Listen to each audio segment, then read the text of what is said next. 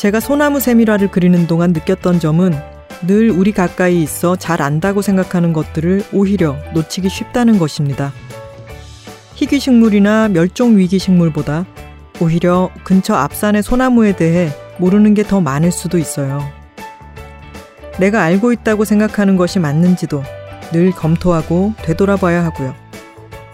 어쩌면 이건 연구에서뿐만 아니라 사람 관계에 있어서도 필요한 자세일 거예요.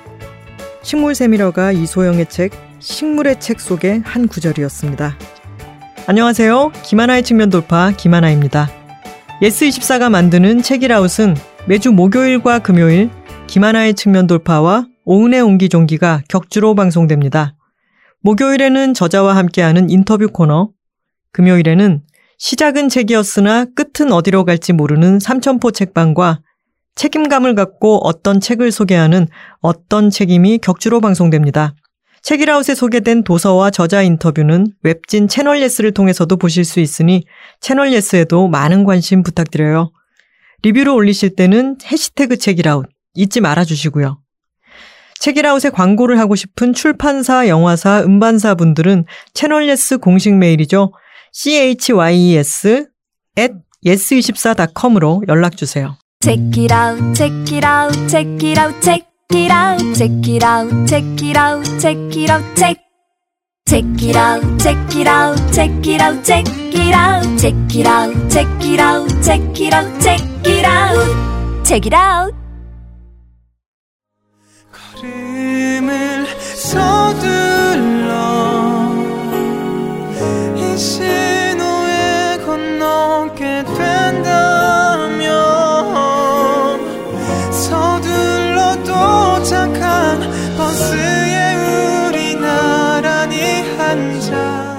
안녕하세요. 가수 정승환입니다. 꽃잎이 번지면 이 노래 기억하시나요? 제 노래 눈사람인데요. 이번에는 슬프지만은 않아요. 오랫동안 간직해온 진심을 고백하는 그 떨리는 순간을 노래합니다. 아이유가 노랫말을 적고 저 정승환이 불렀습니다. 정승환의 겨울 노래 12월 25일의 고백.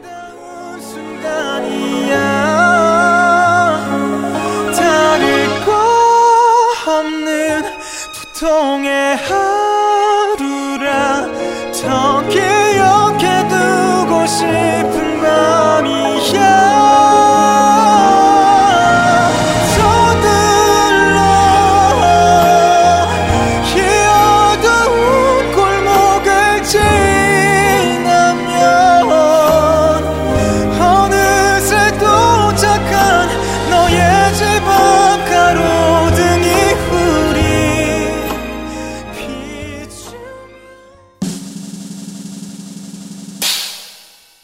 공공연한 고양이는 우리에게 친숙하고 소중한 존재가 된 고양이에 관한 10편의 짧은 소설 모음집입니다. 고양이를 테마로 기획된 이 책에는 쇼코의 미소로 독자들의 많은 사랑을 받은 최은영 작가, 82년생 김지영의 조남주 작가를 비롯해 고양이와 특별한 인연을 맺고 있는 정용준, 이나경, 강지영, 박민정, 김선영, 김멜라, 조예은 작가의 소설이 실려 있습니다. 공공연한 고양이 속 이야기들은 고양이에 대한 우리의 상상력을 파고드는데요. 기발한 상상으로 채워진 이야기들을 따라가다 보면 인간의 슬픔과 상처를 만나게 됩니다. 피부를 맞대고 맥박을 느낀 다정한 존재의 무게는 가벼울 수 없다는 소설 속 글귀처럼 서로가 서로에게 특별한 존재가 되어가는 과정을 그린 10편의 소설 모음집, 최은영, 조남주, 정용준 작가 등이 참여한 공공연한 고양이가 궁금한 독자분들은 지금 바로 예스24 모바일로 접속하세요. 이 광고는 자음과 모음 출판사와 함께합니다. Check it out, check it out, check it out, check it out, check it out, check it out, check it out, check. Check it out, check it out, check it out, check it out, check it out, check it out, check it out, check it out, check it out. 오늘 모신 분은 한 장의 그림 안에 식물의 긴 삶을 담는 분입니다. 오랫동안 식물을 관찰하고 정확하게 그림으로 기록하는 일을 해오셨어요. 이소영 식물 세밀화가십니다. 안녕하세요. 어머나, 이 목소리였어요. 네. 고향이 광릉 수목원 근처 시죠? 아, 저의 고향은 아니고 저는 서울에서 태어났고요. 네. 저희 아버지 고향이 경기도 남양주시 광릉숲 근처예요. 아, 그렇군요. 제가 요새 푹 빠져 있는 게 네. 제가 원래 오디오 콘텐츠를 잘 듣지를 못해요. 귀에 뭐가 좀 거슬리면 잘 못 듣고 그래서. 네. 근데 식물 라디오를 지금 제가 이 팟캐스트를 준비하면서 식물 라디오를 듣기 시작했는데 네. 저의 지금 너무 소중한 아, 친구거든요. 아, 영광입니다. 네, 청소할 때, 설거지할 때, 아, 뭐 네. 산책할 때 지금 너무 잘 듣고 있는데 그 작가님 말투 있잖아요. 네, 다들 말씀해 주시는데 저는 늘 이렇게 살아왔어서. 본인은 모르시겠죠. 네. 근데 그 특유의 아 이분 서울 내기실 거야 라고 하는 게 있었어요. 제가 정말요? 네, 그래서 조사를 하다가 저는 착각을 해가지고 아 광릉 근처구나 이게 그렇다면 수도권 말투로구나 라고 생각했는데 네. 그 저는 작가님 이 처음 목소리를 들었을 때 아 생각보다 하이톤이시구나 이렇게 생각을 하고 그리고 네. 점점 중독성이 있다 아, 그런 얘기들 많이 들으시죠. 너무 단호하지 않냐는. 아 그래요? 네. 저는 어머나 너무 예쁘다라고 생각을 했고요. 그리고 말투에서 저는 그런 거죠. 이렇게 어미를 조로 쓰실 때가 너무 매력적인 거예요. 아, 감사합니다. 전 처음 들어서요. 아, 진짜요? 네.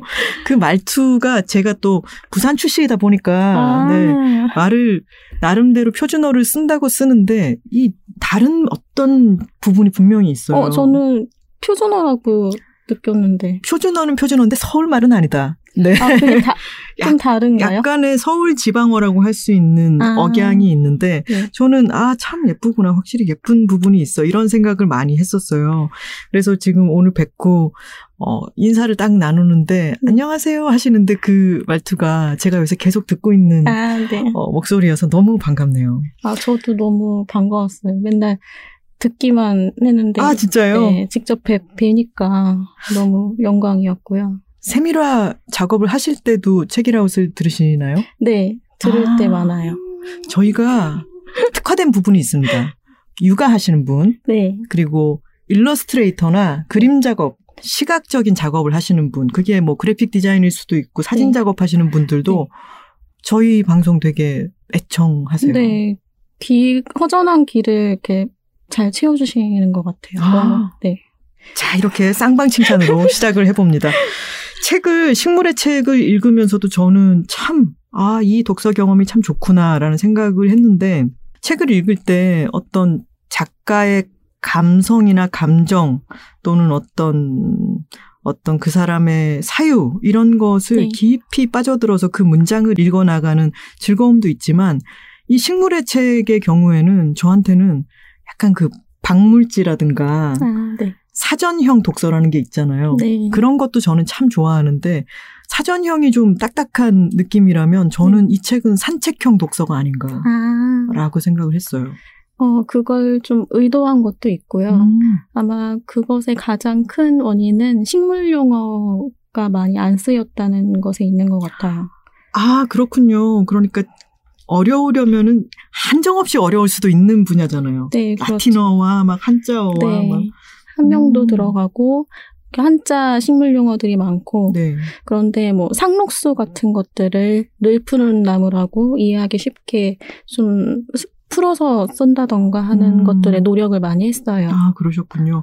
그리고 지난번 책인 식물 산책의 경우에는 다른 온실, 다른 식물원 네. 이런 쪽의 이야기가 되면 아무래도 네.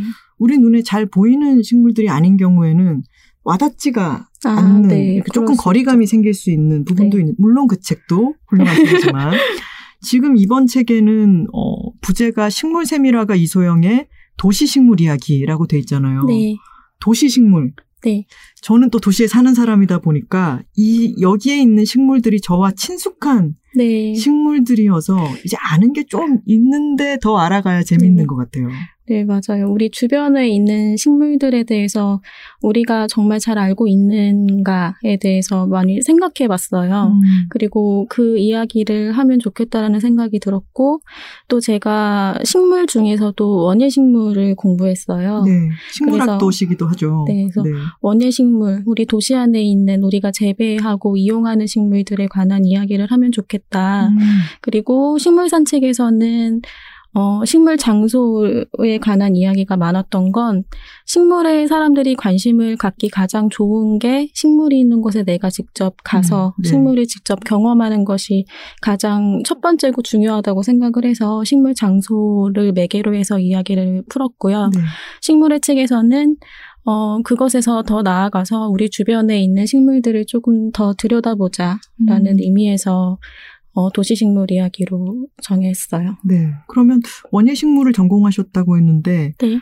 원예식물 말고는 다른 식물 카테고리는 어떤 식으로 나뉘나요? 크게 식물은 상과들에 있는 네. 우리가 심지 않아도 스스로 나는 자생식물과 또 우리가 집약적으로 재배하고 우리가 이용하는 원예 식물로 크게 나눌 수가 있어요. 아, 그런 의미군요. 네. 음, 자생식물과 원예 식물. 네. 원예 식물은 원래 원예 식물이었던 게 아니라 상과 들에 있는 식물들을 우리가 발견하고 이름을 붙이고 이 식물이 어디에 우리가 쓸 수 있을까, 어디에 유용한가 이런 것들을 식물학자들이 연구해서 그걸 이제 도시로 가지고 오게 되죠. 음. 어, 커피와 같은 경우에도 우리가 그냥 커피 정말 일상적으로 많이 먹잖아요. 네. 그런 것도 우리가 식물 문화를 향유하는 것 중에 하나인데 그러기 아. 위해서는 네. 식물학자들이 이 커피가 우리 음료에 좋고 또 우리의 어떤 어, 힘을 북돋아주는 그런 약효가 있고 이런 것들을 연구했기 때문에 우리가 음. 비로소 도시에서 커피를 이용하게 되는 거죠. 음, 커피를 음료 문화라고만 생각했지 식물 문화라고 생각해 본 적이 진짜 잘 없는 것 같아요. 아, 네. 그리고 저는 책을 읽으면서 아 정말 내가 무식했구나 이걸 많이 느꼈던 게 자생이라고 하는 개념, 네. 원산지라는 개념 이런 것에 대해서 정말 아무 생각이 없었구나라는 생각이 들었어요. 아, 놀라운 점이 있었는데 개나리가 우리나라에 자생하지 않는다면서요? 네. 지금 산에 있는 개나리들은 거의 다 거의 다가 아니라 다 우리가 나중에 심은 거죠. 그러니까요. 그게 너무 얼떨떨한 거예요. 그러면 개나리는 원예식물인 건가요? 네. 음. 우리 도시에서만 볼 수 있는 원예식물이고요. 네. 또 제가 이 산에 도시 있는 개나리도 어떻게 심어진 거라는 네, 거죠? 그렇죠. 아. 우리나라가 전쟁을 겪고 네. 일제강점기를 겪으면서 어, 산이 거의 민둥산이었다고 해요. 저는 실제로 보지는 못했지만 네. 민둥산이었던 것을 이제 새마을 운동이나 나무 심기 운동을 통해서 어, 식물을 나무를 직접 집약적으로 심은 거죠. 그래서 음. 이제 수십 년이 지나서 우리가 푸르른 산을 볼 수 있는 거고요. 그러면 개나리가 계속 이제 점점 뭔가 번식을 하거나 그렇게는 안 되는 거예요? 번식은 산에서 해요. 음, 하지만 그것이 자, 자연적으로 생긴 게 아니라 인간이 심, 심어서 번식하게 네, 된 그렇죠. 거기 때문에 그것은 네. 자생식물이 아니다인 네. 거군요. 그리고 우리가 산에서 개나리를 본다면 그렇게 심은 거거나 아니면 비슷한 다른 종, 산개나리라는 네. 다른 종일 수가 있어요. 아, 그렇군요. 작가님은 그러면은 식물을 길에 가다가 이렇게 보시면은 네. 미묘한 차이 같은 것도 잘 구분을 하시나요? 아무래도 그런 미묘한 차이를 확대하고 강조해서 그림으로 그려내서 사람들이 그 미묘한 차이를 인식할 수 있도록 하는 게 식물 세밀화이기 때문에 음. 그런 걸 좀 캐치하고 어 자세히 보려고 노력을 하는 편이에요. 음, 그러면 세밀화에 대해서 이야기를 좀 해봐야겠는데, 네. 어, 식물 세밀화가로 어, 활동을 오래 하고 계시고, 네. 그리고 식물 세밀화에 대해서는 우리나라에 식물 세밀화가가 많지도 않고 사람들이 익숙한 분야는 아니어서 네. 설명을 참 많이 하셔야 되잖아요. 늘 자주 하셔야 되고 네. 이런 작업들을 많이 하시는 것도 식물 세밀화에 대해서 좀 더 그런 인식도 넓히고 네. 하시려는 목적이 있는 거죠. 네, 그럼요. 그러면은 어, 준비된 대답이 있을 테니까 세밀화에 대해서 짧게 설명을 해주신다면 어. 늘 이야기를 하지만 말이 조금씩 달라져요. 네. 그때 그때 기분에 따라서 오늘의 기분에 맞는 대답 갑니다. 식물샘이라는 식물의 연구 과정에서 식물의 형태를 그림으로 그린 기록물이에요. 너무나 정말 사전적으로 준비된 대답이 버튼을 네. 누르니까 나오네요. 네. 네, 오늘의 기분에 따라. 네. 네. 흔히 여러분들이 보실 수 있는 식물샘이라는 식물 도감 안에 들어가는 그림이라고 생각하시면 돼요. 네. 그래서 식물의 뿌리부터 줄기, 잎, 꽃, 열매, 그리고 종자, 이 모든 기관들이 한 페이지에 들어가야 되기 때문에 식물샘이라고 하는 그 식물의 모든 기관을 실제로 보기 위해서는 꽃이랑 열매가 한꺼번에 피지 않잖아요. 네. 그 시간들을 모두 기다려야 돼요. 음. 그리고 직접 관찰해야 되기 때문에 어, 최소 1년 정도의 시간이 필요하고요. 다 아. 그림을 그리려면요. 그리고 네. 올해 내가 이 꽃을 못 봤다. 음. 그러면 내년 개화 시기를 또 기다려야 돼요. 그래서 작업을 하면 최소 1년, 그리고 길게는 뭐 10년, 20년의 시간이 걸리기도 해요. 세상에. 주목을 그리시는데 7년이 걸렸다고 읽었는데요. 네, 설악 눈주목. 음. 이요. 그 설악 눈주목이 눈이 눈 주목이다 해서 오- 왔다는 것도 좀 네. 처음 알았어요. 아, 네, 맞습니다. 눈이 눈. 스러운 줄 알았어요.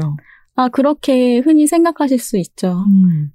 주목을 7년간 주목하신 거네요. 이런 말장난을 꼭 해보고 싶었습니다. 근데 그러면 대부분의 그런 어떤 다른 직업과는 네. 시간감이 너무 다른 것 같아요.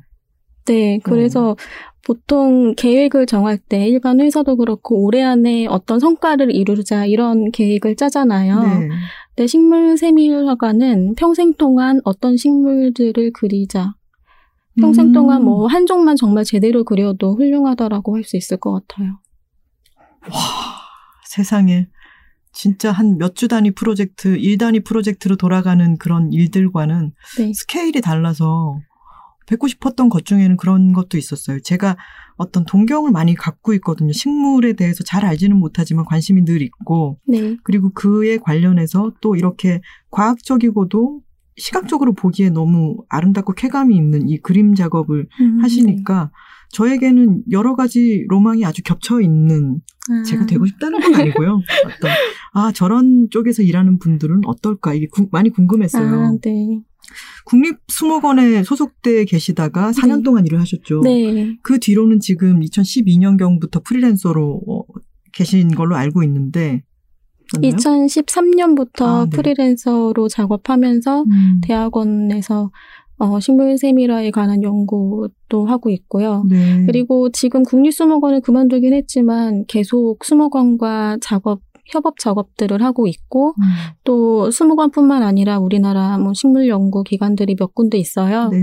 거기와 함께 우리나라의 식물들, 자생식물, 원예식물 다 이제 그리는 그런 프로젝트들을 하고 있습니다. 음, 그 개체를 네. 여러 개체들을 일단 봐야 되고 왜냐하면 식물 세밀화를 그릴 때는 한 개체를 그리는 게 아니라 이 개체만의 특성일 수 있으니까 여러 개체를 보면서 네. 이종 자체의 특성을 네. 반영한 그림을 과학적으로 사실적으로 그려야 되잖아요. 네. 근데 어 만약에 식물 세밀화 자체가 아름다움이 있으니까 네. 어떤 뭐 브랜드라든가 아니면 네. 어떤 거를 쓰는데 딱 요런 그림 그려주세요 이런 네. 식으로 의뢰가 오면은 네. 어떻게 하시나요? 어, 대표적으로는 식물을 원료로 하는 제약회사나 아. 혹은 화장품 회사에서 요즘에 많이 제안이 오기도 하는데요. 네. 어, 초창기에는 식물 세밀화에 대해서 이해하고 계신 분들이 많지 않던 시절에는 어, 이번 주 안에 그림이 완성되는지 하하. 물어보시기도 하시고 그래서 대부분의 제- 우리나라 사람들의 어떤 어, 작업 리듬인 거죠. 네, 어쩔 수 없는 상황도 있, 죠 음. 그, 래서 제가 인터뷰라든지 그런 걸 프리랜서 초창기에 많이 했던 이유는 식물 세밀화가 이런 과정에서 그려지고 이런 작업이기 때문에 시간이 필요하다 이런 것들을 말하기 위한 것도 있었어요. 음. 그리고 저뿐만 아니라 어, 우리나라에서 활동할 많은 식물 세밀화가들이 좀 더 좋은 환경에서 음. 그렇게 작업을 하기 위해서는 그런 이야기를 하는 게 필요하다고 생각했고 그게 우리나라의 지금을 살고 있는 식물세밀화가의 역할인 것 같아요. 음. 작업하는 것 외에도 그래서 화장품 회사 같은 데서 다음 주 안에 뭐 완성이 되냐라고 말씀하시는 경우도 있었지만 나중에는 어 제가 이렇게 급하게는 안 되고 한 내후년까지는 이 종들을 완성할 수 있다. 보통 다음 주까지 해달라 그랬는데 네. 내후년까지는 할수 네, 있다. 내후년까지는 할 수 있다. 이렇게 말씀을 드렸는데 그때 반응이 어땠나요? 아 그런데 이해해 주시더라고요. 아, 그러니까 진짜요? 나중에 나중에는 아. 네, 제가 지금도 계속 쭉 할, 계속 작업을 하고 있는 브랜드에서 네. 디렉터 분께서 그러면 그렇게 활, 어, 작업을 해주시라고 말씀을 해주시는 거예요. 그래서 저는 너무 감사했고 식물 세미라에 대해서 잘 이해하고 계셔서 너무 좋았죠. 와, 이건 너무 미담이네요. 네, 그게 혹시 피모 브랜드인가요? 네 맞습니다. 아, 에이모 회사의 에이모 회사의 네. 피모 브랜드군요. 네, 그래서 저도 그 브랜드에 되게 어 정말 진정성을 느꼈어요.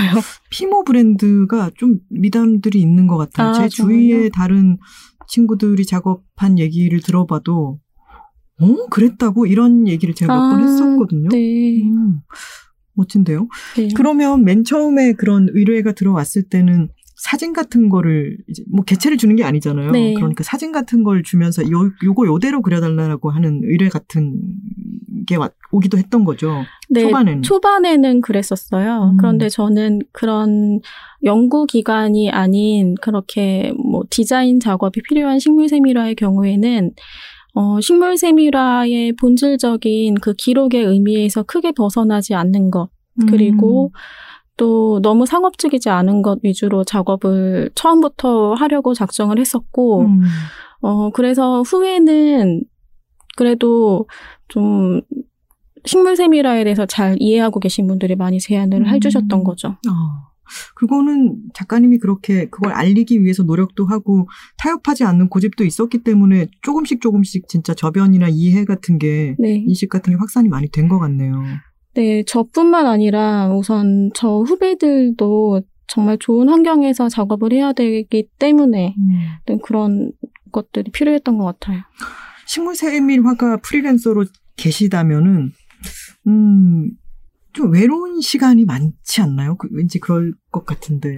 어, 외로울 새 없이 식물 조사 다니느라 좀 바쁘고요. 식물 조사는 혼자 다니시나요? 혼자 다니기도 하고 또 그 식물학자 동료 식물학자들이나 또 같이 프로젝트를 하고 있는 연구기관의 어 직원분들이랑 같이 다니기도 하고요. 음. 그래서 사실 다른 직업들보다는 사람을 만날 일이 많지는 않아요. 네.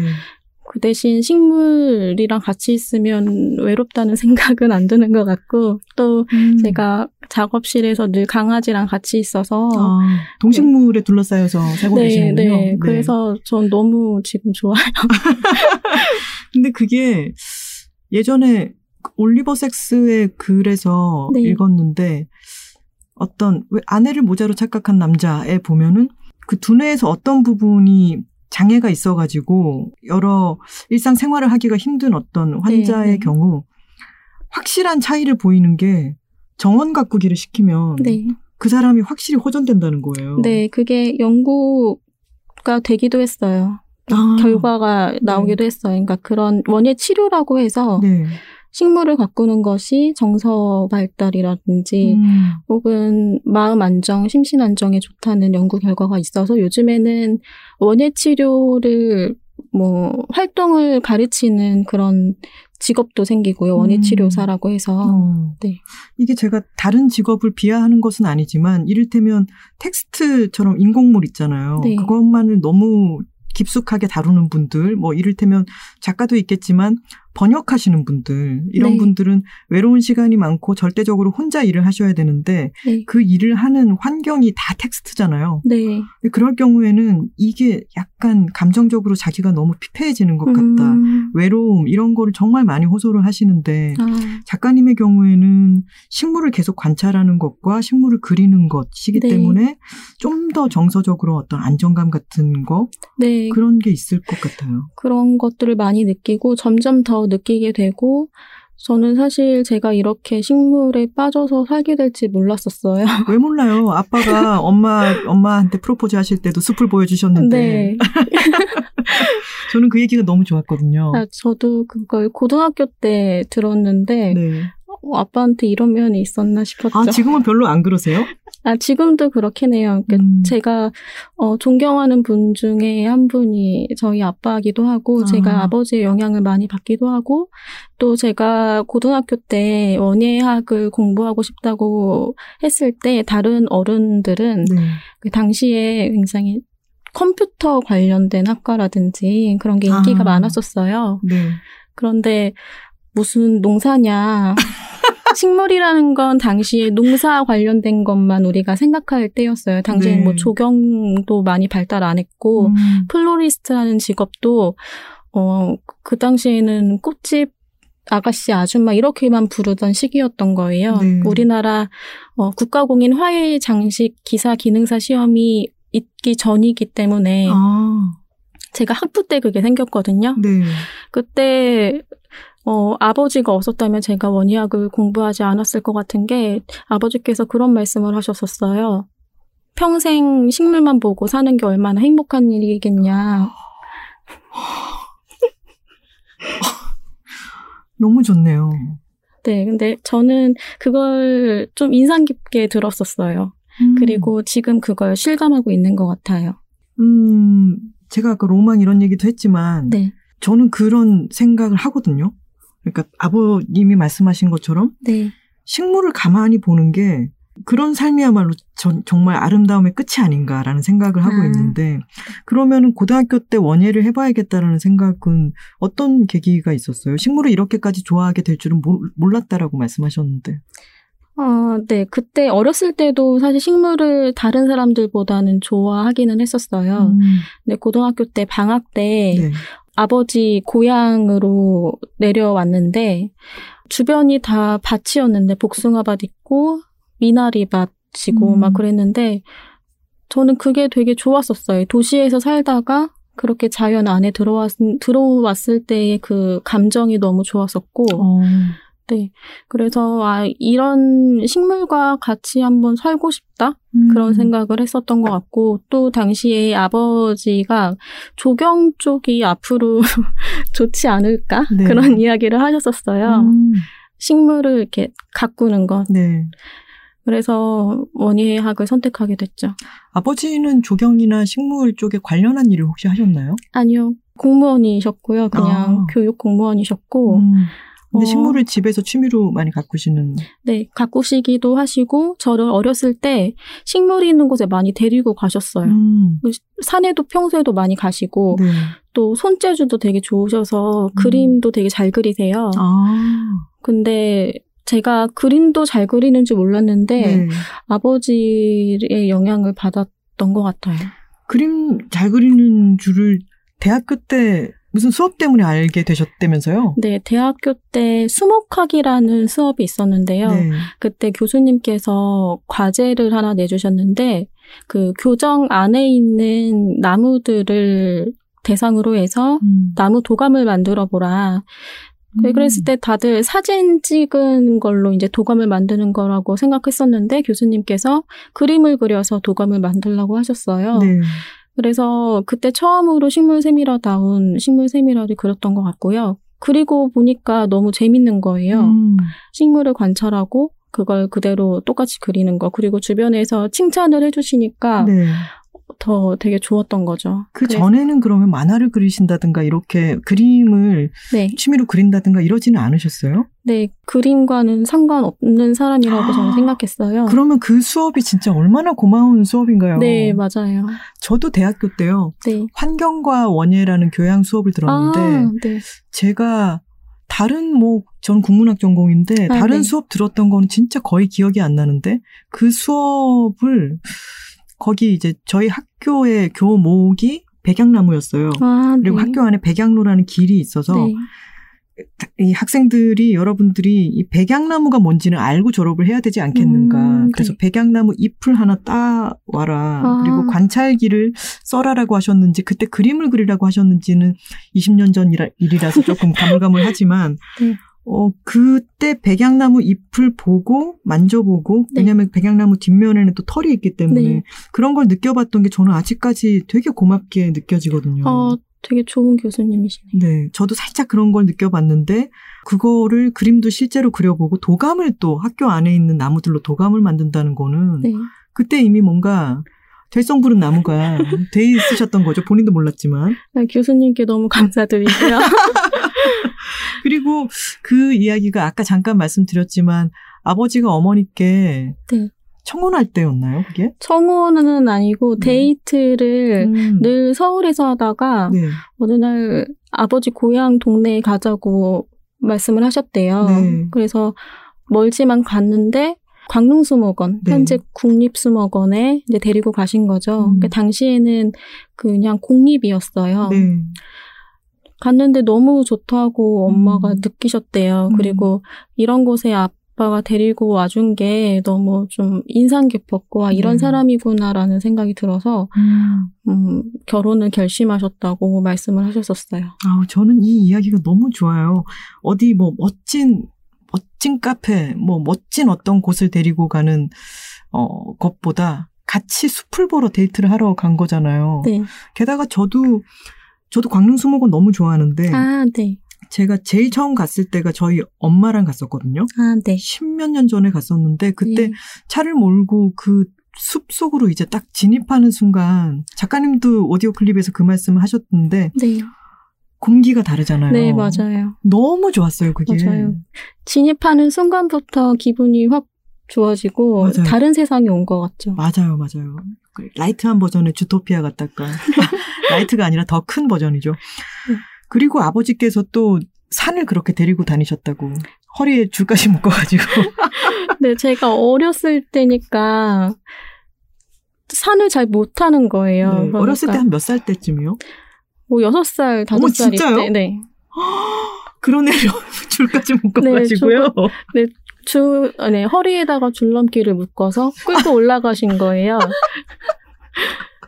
그러면서 저거 봐라 이게 무슨 나무다 뭐 무슨 꽃이다 이런 얘기도 네, 해주시고 그런 얘기도 해주시고, 저는 그때가 관악산 밑에 살았을 때였는데, 네. 어, 관악산에 왜 이렇게 동그란 모양의 잎을 가진 나무가 많지? 이렇게 생각을 했어요. 그때 음. 아빠가 그 어떤 식물이다라고 얘기는 안 해주셨지만, 지금 생각해 보니까 아카시 나무였던 거예요. 아, 네. 동글동글한 잎에. 네, 이 아카시 나무가 속성수다 보니까 음. 빨리 자라는 나무다 보니까 우리나라 6, 70년대에 서울 근처에 있는 산에 아카시 나무를 많이 심었었어요. 네. 그래서 저는 아카시 나무 볼 때마다 어렸을 때 아빠가 줄넘기를 허리에 감았던 감고 올라갔던 그 기억이 너무 떠오르고요. 아. 네. 또 제가 어렸을 때 도시에 있었지만 근처에 늘 식물이 있는 곳에 살았었어요. 아. 저는 생각이 안 나는데 저번에 아버지께서 어, 너 어렸을 때 아빠가 식물원 많이 데려갔던 거 기억나냐 음. 그런 말씀을 해주셨어요. 그래서 어렸을 때 언제 그랬더니 저 안고 데리고 갈 정도로 그러니까 더 이렇게 어렸을 때 세 살 이하일 때였대요. 그때 광진구에 살았었는데 근처에 서울 어린이 대공원이 있었는데 네. 거긴 대체로 동물 보러 많이 가잖아요. 네. 근데 아빠가 그 그때 식, 안에 식물원이 있어서 식물원에 많이 데리고 가, 갔다 그런 이야기를 해주셔서 제가 나중에 그 식물원에 며칠 전에 갔다 왔어요. 네. 그런데 너무 저 제가 기억하지 못했던 시절이 다시 기억나는 느낌 어휴, 너무 좋았어요. 세상에. 아휴. 아버지 참 그때는 얘가 기억할 거라는 생각도 못 하신 채로 네. 이- 자신이 본인이 좋아하시니까 네, 또 막. 같이 어린 아기를 안고도 막 이렇게 숲으로 다니셨는데 아빠가 그러면 지금 어, 식물 세밀화가 그리고 원예 학도인 따님의 작업들을 보면서 뭐라고 네. 말씀하시나요? 크게 뭐 잘한다 이런 말씀은 정말 잘 그렸다 그런 말씀을 안 하세요. 음. 막 칭찬을 해주시지는 않고요. 근데 좀 인상 깊었던 게 제가 식물 산책을 나갔을 때 네. 제가 아버지께 드렸었어요. 그리고 시간이 지나서 이 책을 아, 아버지가 어디에 두셨는지 좀 궁금하긴 했었는데 집안에 안 보이는 거예요. 네. 근데 어, 후에 아버지가 금고를, 이렇게 조그만 집 안에 있는 금고를 딱 여는데 거기 안에 식물 산책이 들어있는 거예요. 아버님 되게 아끼시는 건 알겠는데 눈에 보이는데 두셔야 돼요. 제가 많이 봐야 됩니다, 아버님. 네, 그래서 말씀을 안 하시지만 응원해 주시는 그런 마음을 느꼈죠. 아, 근데 너무 사랑스러우신데요, 진짜. 너무 좋아요, 이 이야기들이. 저도 저희 집에 어, 창밖으로 플라타노스가 많이 보이고 아, 네. 너머로는 한강이 보이고 이러니까 되게 만족하고 있긴 하지만 네. 어, 지금 제가 망원동에 살고 있는데 좀 갑갑한 게 옆에 숲이 좀 있었으면 좋겠다. 아, 숲세권에 살아야 된다. 이런 얘기들을 요즘 많이 하는데 네. 그래서 지금 광릉 수목원 근처에 작업실도 있고 하시다는 네. 말씀 들었을 때 아, 참 좋겠구나. 정서적으로도 참 좋겠구나. 부러운 마음이 또 들기도 했어요. 네, 언제 한번 광릉숲에 오세요. 그럼 안내해 주시나요? 네, 그럼요. 아, 진짜요? 네, 저는 친구들이 네. 서울에서 좀 힘들어 한다. 그러면은 수목원 한번 오라고. 그러면 또 와요, 친구들이. 아, 저 갈 건데요. 네, 오면은 같이 수목원 둘러보고 산책하고, 그리고 근처에서 뭐 산채 정식 같은 거. 식물을 또 먹고, 네. 또 근처에 또 자연사 박물관도 있어요. 네. 거기에서 식물의 진화의 역사를 같이 보고 그래서 생태 투어처럼 어머나. 너무 저 취향 저격이에요, 진짜. 제가 광릉숲을 그 예전에 갔을 때 그때 어머니가요. 네. 뭐라고 말씀하신 게 기억나냐면 아, 이게 개수나무구나 라고 하셨어요. 아, 근데 네. 그 개수나무가 우리나라에 최초로 심긴 그 개수나무가 맞을까요? 네, 맞습니다. 아, 그리고 이 책에서도 아주 인상적인 게 개수나무 파트였는데 마침 제가 이 책을 처음 받았을 때가 네. 개수나무가 단풍이 들 무렵이었어요. 아, 네. 그래서 제가 이 책의 개수나무의 어, 부분에서 그 솜사탕 냄새 같은 게 난다. 네. 뽑기 같은 냄새가 난다라는 걸 들었는데 어, 제 친구가 여행을 가가지고 그 집 강아지를 산책시키러 네. 그 아파트 단지를 쭉 산책을 하는데 거기 개소나무들이 있는 거예요. 네. 그래서 어, 지금 물들어 있으니까 혹시 냄새가 날까 해서 가까이 갔는데 네. 진짜 그 냄새가 나는 거예요. 아, 너무너무 신기했어요, 네, 진짜. 너무 좋아요. 그런 이야기 들을 때마다. 네. 저는 이 책이 너무 저한테 유용했던 게 그러고 난 뒤에는 10월 중순에 아 11월 초중순에 그 단풍놀이를 제가 갔었거든요. 저기 자- 전남부터 해가지고 아, 네. 온양으로 해서 부여 온양으로 해서 네. 서울로 돌아왔는데 그때 이 책을 갖고 갔어요. 아. 이 책만 갖고 갔어요. 아, 너무나 유용하게 잘 쓴 거예요. 네. 그래서 제가 또 거기 백양사 있는 데를 갔는데 거기는 우리나라 최초의 갈참나무도 있고 아, 네. 갈참나무 군락지가 있어가지고 아, 저도 가봐야겠네요. 네, 그- 그걸 또 여기 찾아보면은 도토리 여섯 형제가 있고 아, 네. 갈참나무, 졸참나무, 신갈나무 이거 다 구분하는 게 또 다 그림으로 나와 있으니까 네. 지- 진짜 유용하게 잘 썼어요. 아, 감사합니다. 책 디자인에 대해서 조금 이야기를 하고 싶은데 이 책 디자인이 일단 뭐랄까요? 음, 제가 들고 다녀 보니까 크기도 아주 좋고 네. 앞 표지 뒷 표지 막 너무 예쁘잖아요. 세미라가 들어 있고. 네. 근데 이 책에는 아주 독특한 게 있죠. 사람들이 아 참 책 디자인이 예쁘다. 그리고 좀 왜 이렇게 낡았냐 이런 말들을 하실 것 같은데 네. 의도가 있죠. 이게 뭔가 어떻게 보면은 제일 첫 부분부터 약간 커피 든 것 같기도 하고 어떤 데 보면은 막 물에 젖은 것처럼 네. 돼 있는 것도 있고 항의들도 있었다면서요. 네, 저한테도 많이 왔는데요. 네. 그러니까 헌책을 받으셨다고 네. 반품이 가능한지 저한테도 아. 문의를 해주셨어요. 디자인 요소인 거죠. 근데 네, 헌책 고서 느낌을 내기 위해서 네. 디자이너님께서 그 구현해 주신 거고요. 음, 처음부터 제가 말씀을 몇 가지 드렸던 건 이 책이 어, 도시에 사는 사람들이 힘들 때, 뭐, 음. 출퇴근길에 지하철이나 버스에서 어, 한 챕터씩 식물 이야기를 봤으면 좋겠다라. 음. 그래서 가방에 가볍게 들 수 있는 그런 책이었으면 좋겠다라는 말씀을, 말을 드렸고요. 네. 또 우리나라가 역사적으로 전쟁과 뭐 일제강점기를 겪었기 때문에 음. 이런 식물 기록물들 뭐 오래된 책 같은 것들이 우리나라에 거의 없어요. 네. 그래서 어 외국에 나갈 때마다 이런 고서들, 식물 고서들을 사람들이 일상적으로 넘기고 그러는 걸 음. 보고 이런 장면들을 보면서 우리나라 사람들도 이렇게 오래된 느낌의 식물샘이라나 식물 고서들을 보는 그런 이미지를 좀 상상해 하고 싶었어요. 아, 그래서 이렇게 오래된 느낌으로 디자이너님께서 구현해 주신 것 같아요. 이게 또 손이 정말 상당히 많이 가는 작업이었을 것 같은 게 네, 모든 페이지가 뭐 똑같이 돼 있는 게 아니라 네, 다 다르죠. 다 다르게 돼 있고 중간 중간에 정말 진짜 너무 오래된 책이 약간 사근 듯한 느낌 이런 게 다 네. 다르게 돼 있어서 품이 정말 많이 들었을 것 같아요. 마침 앞에 편집자님이 계시니까 이거 네. 하는데 고생 많이 하셨죠? 디자이너분들 고생하셨어요. 아, 고생을 많이 하셨다는 증언이 방금 박혜미 편집자님이 말씀해 주셨습니다. 정말 근데 저는 이 사실을 알고 봤으니까요. 네, 저는 좋던데요. 마음이 편안해지고 아. 진짜 오래된 책을 보는 것 같은 착시 현상. 물론 의도를 했으니까 의도대로 네. 제가 본 거지만 좋았어요. 어, 그런데 또 어떤 분들께서는 이게 이미지가 고서이다 보니까 그 오래된 책 냄새도 나는 것 같다. 아, 맞아요. 그래서 재채기 난다.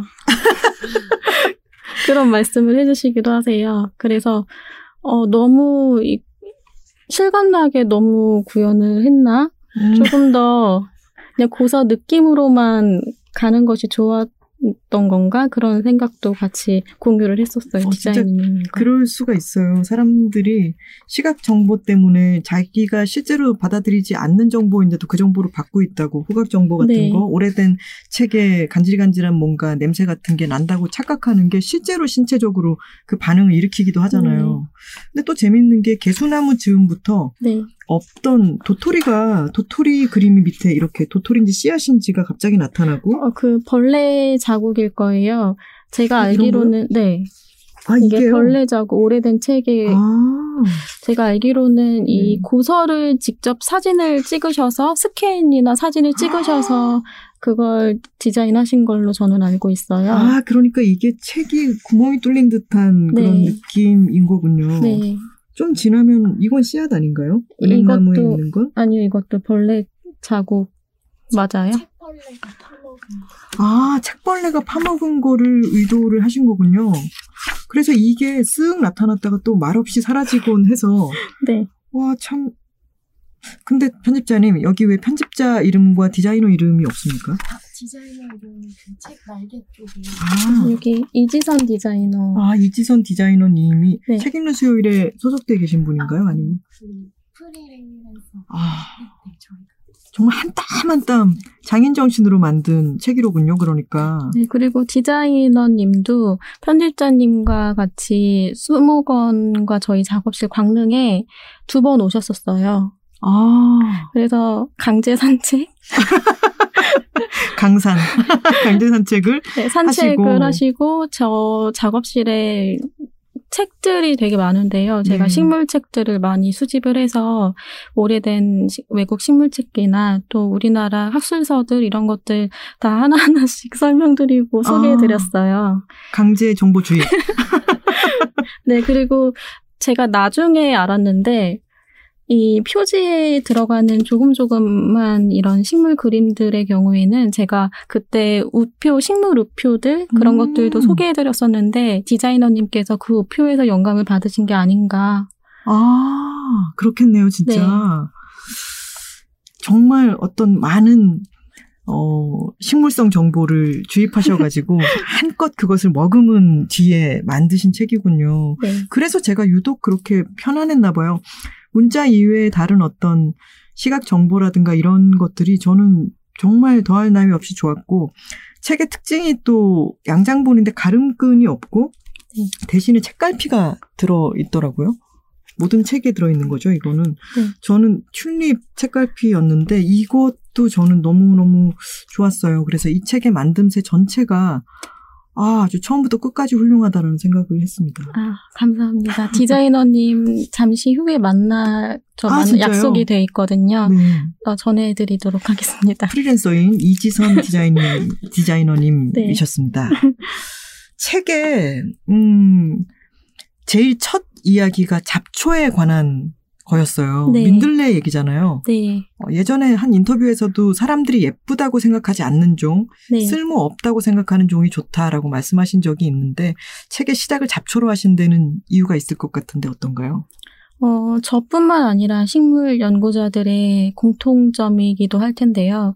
사람들이 이미 좋아하는 종, 또 사람들이 많이 이용하고 쓸모 있다고 생각하는 종이 아니라, 어, 사람들이 아직 예쁘다고 인식하지 못하는 종, 음. 그리고 아직 이용하지 않는 종, 이런 것들을 예쁘다고 인식할 수 있도록 또 많이 쓸모 있도록 만드는 게 연구자들의 역할인 것 같아요. 음. 결국 제가 식물 세미라를 그리고 또 연구자들이 식물을 연구하는 목적은 경- 궁극적으로는 종의 보존에 있어요. 식물종의 보존. 그러기 위해서는 제가 식물 세미라를 그리기만 하고 연구자들이 연구만 해서 될 게 아니라 사람들이 모두 우리 다 같이 식물종을 보존해야 되거든요. 음. 그걸 알아야 되고 또 그러기 위해서는 사람들은 쓸모 있다고 생각하고 나한테 중요한 종은 보존해야겠다는 마음이 들어요. 네. 그래서 어, 그렇게 만드는 것이 연구자들의 역할이기 때문에 저 역시도 사람들이 잘 모르거나 혹은 아름답다고 생각하지 않는 거, 쓸모없다고 생각하는 것들을 인식시키기 위해서 그림으로 그리는 게 역할이라고 생각해서 음. 그 대표적인 식물인 민들레를 첫 장으로 했고요. 음. 또 제가 원고를 첫 원고를 민들레 원고를 드리기도 했어요. 네. 편집자님께. 음. 그래서 어, 편집자님이 아예 첫 원고를 첫 장을 민들레로 설정을 해 주신 것도 있는 것 같아요. 음.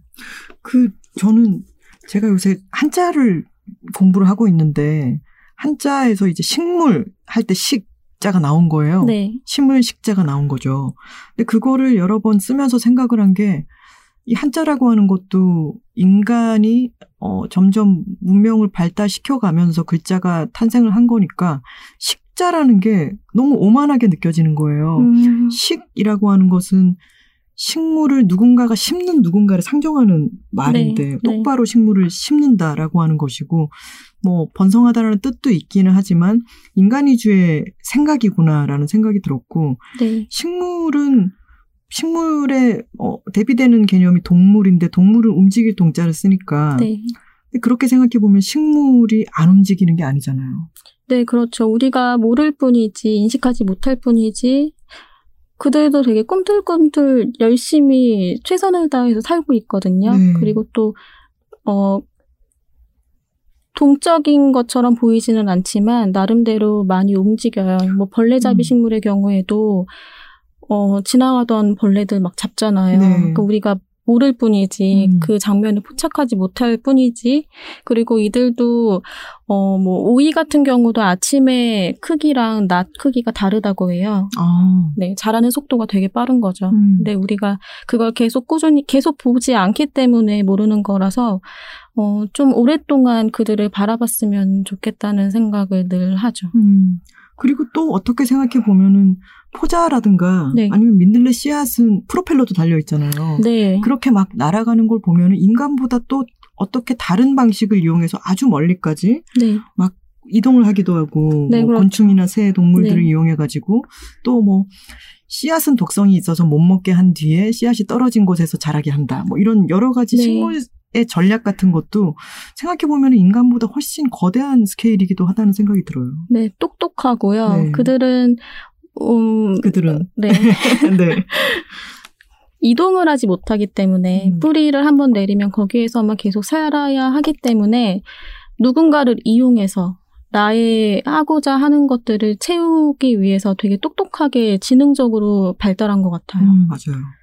그리고 착생식물이라는 것도 개념을 생각해 보면 누군가가 심은 게 아니라 네. 다른 흙이 아닌 다른 곳에도 붙어가지고 또는 네. 에어플랜트 같은 거는 공중에 있는 것 네, 그렇죠. 영양분이나 이런 거를 또 네. 만들어내는 거잖아요. 네, 그리고 뭐 나무에 착생하기도 하고요. 근데 또 그런 식물의 성질을 이용해서 사람들은 그걸 공중거리 이렇게 장식으로 음. 이용하기도 하고 또 그게 어 분갈이를 하지 않아도 되니까 네. 흙이 필요 없어서 분갈이를 하지 않아도 되니까 더 많이 그걸 실내에 두기도 하고 음, 식물의 어떤 성질을 사람들은 자신이 어떻게 잘 이용할 수 있느냐로 음.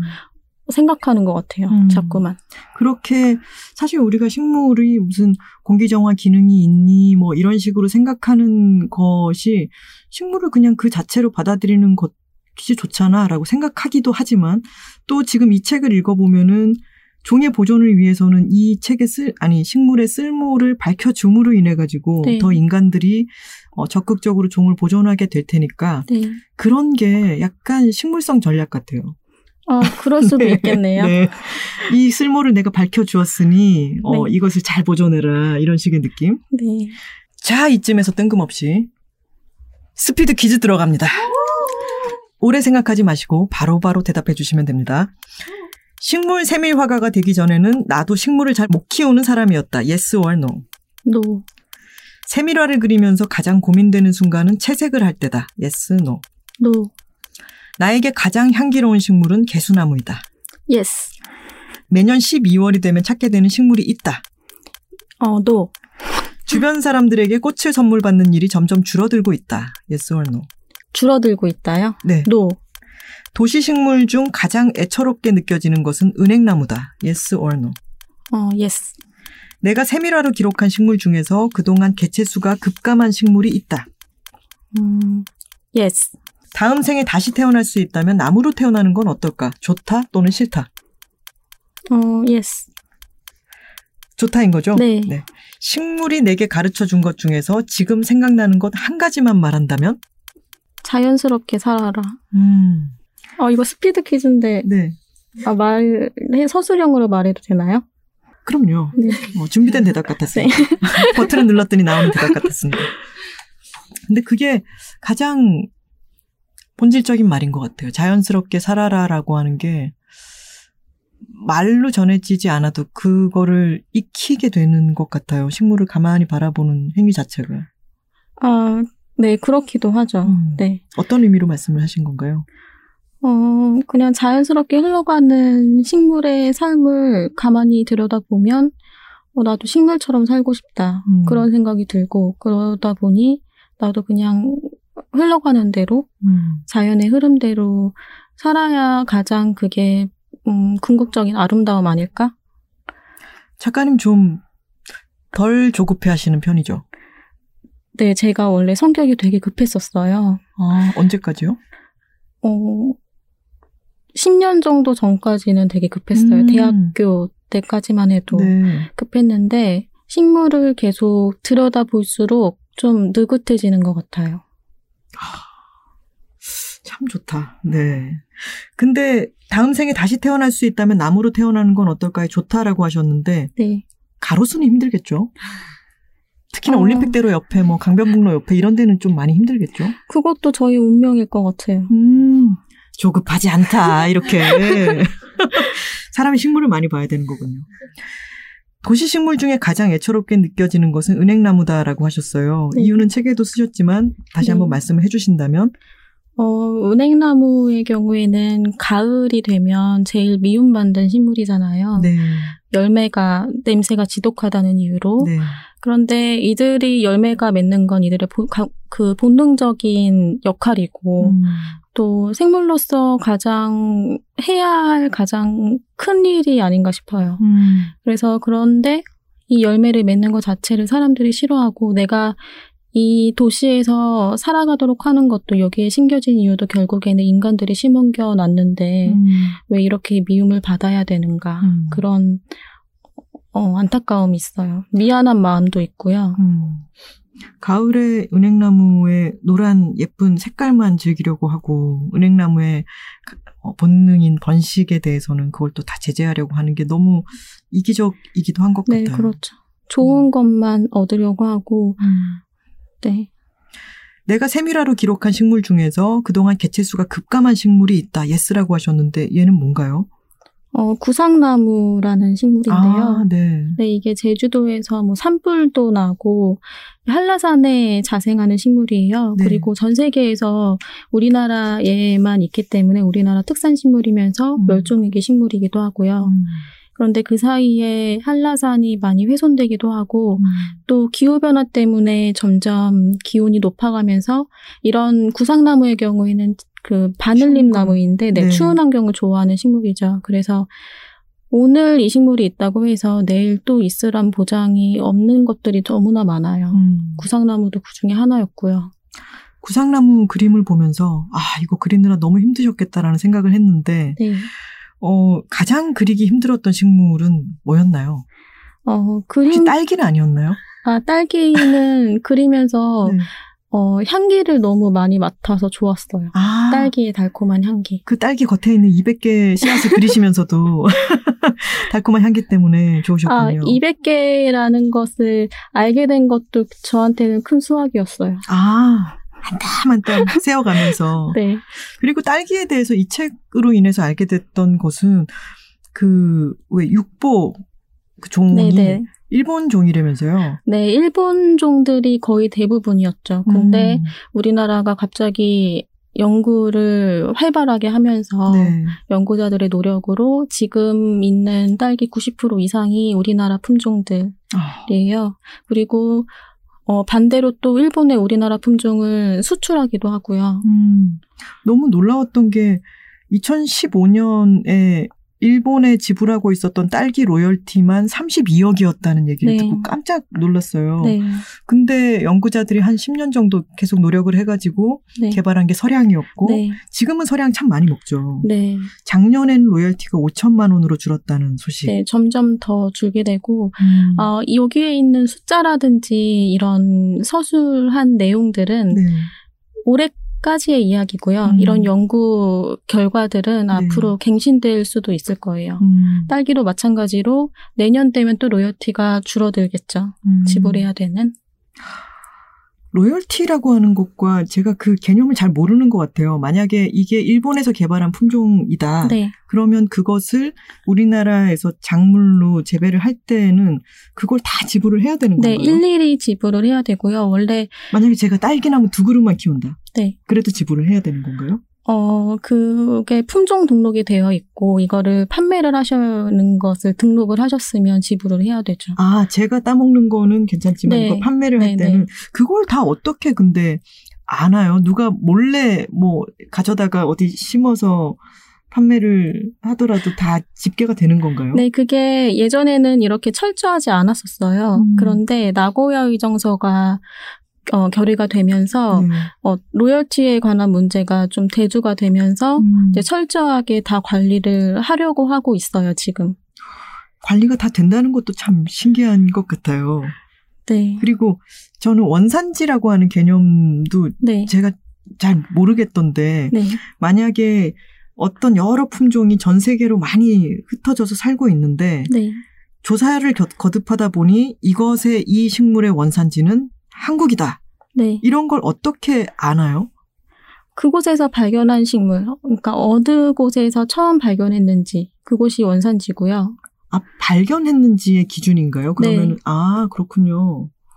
그게 그보다 이전에 어디서 시작되었는가를 추적 그것도 추적을 해야겠죠. 그 음. 정보가 가장 정확한 원산지 정보고요. 근데 그러면 우선은- 개체들은 네. 나이가 다 다르기도 한데 네. 그러면 음, 아주 오래전에 먼저 여기 있었지만 아주 오래된 애들은 죽었을 수도 있고 네, 네. 그런 것들을 연구하는 게 식물학자의 역할이기도 하죠. 그게 연구가 된다는 게 일반인 입장에서 너무 신기해가지고 아, 네. 그래서 그런 내용들이 네. 이것보다 조금 더 오래전에 어디에 있었다. 이런 내용들을 계속, 어, 갱신해서 연구를 해요. 어, 그럼 그게 결과가. 네. 원산지라는 개념도 계속 바뀌어갈 네, 수도 그렇죠. 있는 거군요. 그런데 처음 발견한 장소의 내용들이 보통은 뭐 식물에 한 명이 들어가는 일도 많고요. 음, 네. 네, 그래서 한 명이 들어갔을 때는 이것을 바꾸질 못해요. 그러니까 아. 소나무의 경우에도 뭐 일본에서 먼저 발견이 되었다. 그런데 음. 그보다 더 오래된 것이 우리나라에 있었다. 그렇다 하더라도 한 명의 일본의 것이다. 뭐 그런 내용들이 있으면 음, 우리나라 걸로 바꾸질 못해요. 약간 독도, 다케시마 이런 것처럼 시, 어떤 세계적으로 통용하기 위해서 말을 정할 때 이미 그렇게 네. 정해져 버렸으면 나중에 혼선이 생기기 때문에 네, 바꾸기가 그렇죠. 어려워지는 거군요. 네, 영명이나 국명은 바꿀 수가 있는데 음. 학명의 경우에는 한 번 정해지면 다시 바꾸기는 힘들어요. 이 책에서 또 알게 된 건데 북한이랑 네. 우리나라가 남한이 네. 서로 간에 식물을 지칭하는 게 반 이상이 다르다라고 하는 것도 정말 흥미로웠어요. 네, 식물 이름이 반 이상이 다르더라고요. 음. 그 제가 작년에 청와대와 협업해서 그 전시를 했었는데 네. 그때 북한에 있는 식물들을 그려야 할 일이 있어서 조사를 해봤더니 어, 이미 환경부에서 조사한 내용이 있었는데 아, 우리나라 음, 표준 식물 그 이름과 또 북한의 이름이 반 이상이 다르다는 연구가 이미 됐었고 음. 또그 내용은 뭐 예를 들어서 우리나라는 이- 그 외국어 이름을 많이 써요. 네. 뭐 스트로브 잣나무 이런 식으로 음. 그런 방크스 소나무. 그런데 북한에서는 우리말로 음. 뭐 짧은 잎 소나무 이런 식으로 얼음 보숭이 이런 네, 느낌으로. 네, 그렇죠. 네. 그러니까 우리가 오히려 더 이름만으로 이 식물의 생김새를 추측하기 쉬운 아. 쉽도록 아, 그러네요. 네 그런 경우가 많더라고요. 음, 그리고 또 재밌었던 게 우리나라의 한밭꽃이 북한에서는 목란이라고 부르고 네, 북한에서 한밭꽃은 우리나라 작약이고 네, 그것도 참 같은 이름인데 다른 것을 지칭하게 된 거잖아요. 네. 그래서 음. 어, 같은 말을 쓴다고 해서 같은 식물을 이야기한다라고 착각하기가 쉬운데 네. 오히려 그런 점에서 좀 조심해야 되는 거죠. 아, 그렇군요. 세미라를 그리면서 가장 고민되는 순간은 채색을 할 때다에 노라고 하셨습니다. 그러면 가장 고민되는 순간은 언젠가요? 어, 고민되기도 하고 좀 생각해야 될 것들 많고 바쁘고 이럴 때가 재료를 찾을 때. 아, 재료를 찾을 때는 그러면은 산에 다니고 이러실 때요? 네, 그렇죠. 아, 그, 광, 그 국립수목원에서 면접 볼 때도 산은 잘 타는가라고 하는 질문을 받았다고 네. 읽었는데 그때 뭐라고 대답하셨어요? 아, 그때. 줄넘기 저- 전력도 있고. 네. 네, 저 어렸을 때 관악산에 자주 올랐다라고 말씀을 드렸는데, 음. 그때 또 지- 말씀하신 게 관악산은 낮은 산이다. 말문이 턱 막혔겠네요. 뭐라고 하셨나요? 그래서 그래서 그 당시 제가 어렸을 때는 이 산이 저한테는 되게 높았고, 음, 뭐, 그런 식으로 대답했던 것 대답 같아요. 잘하셨네요. 결국 그래서 합격하셨잖아요. 네.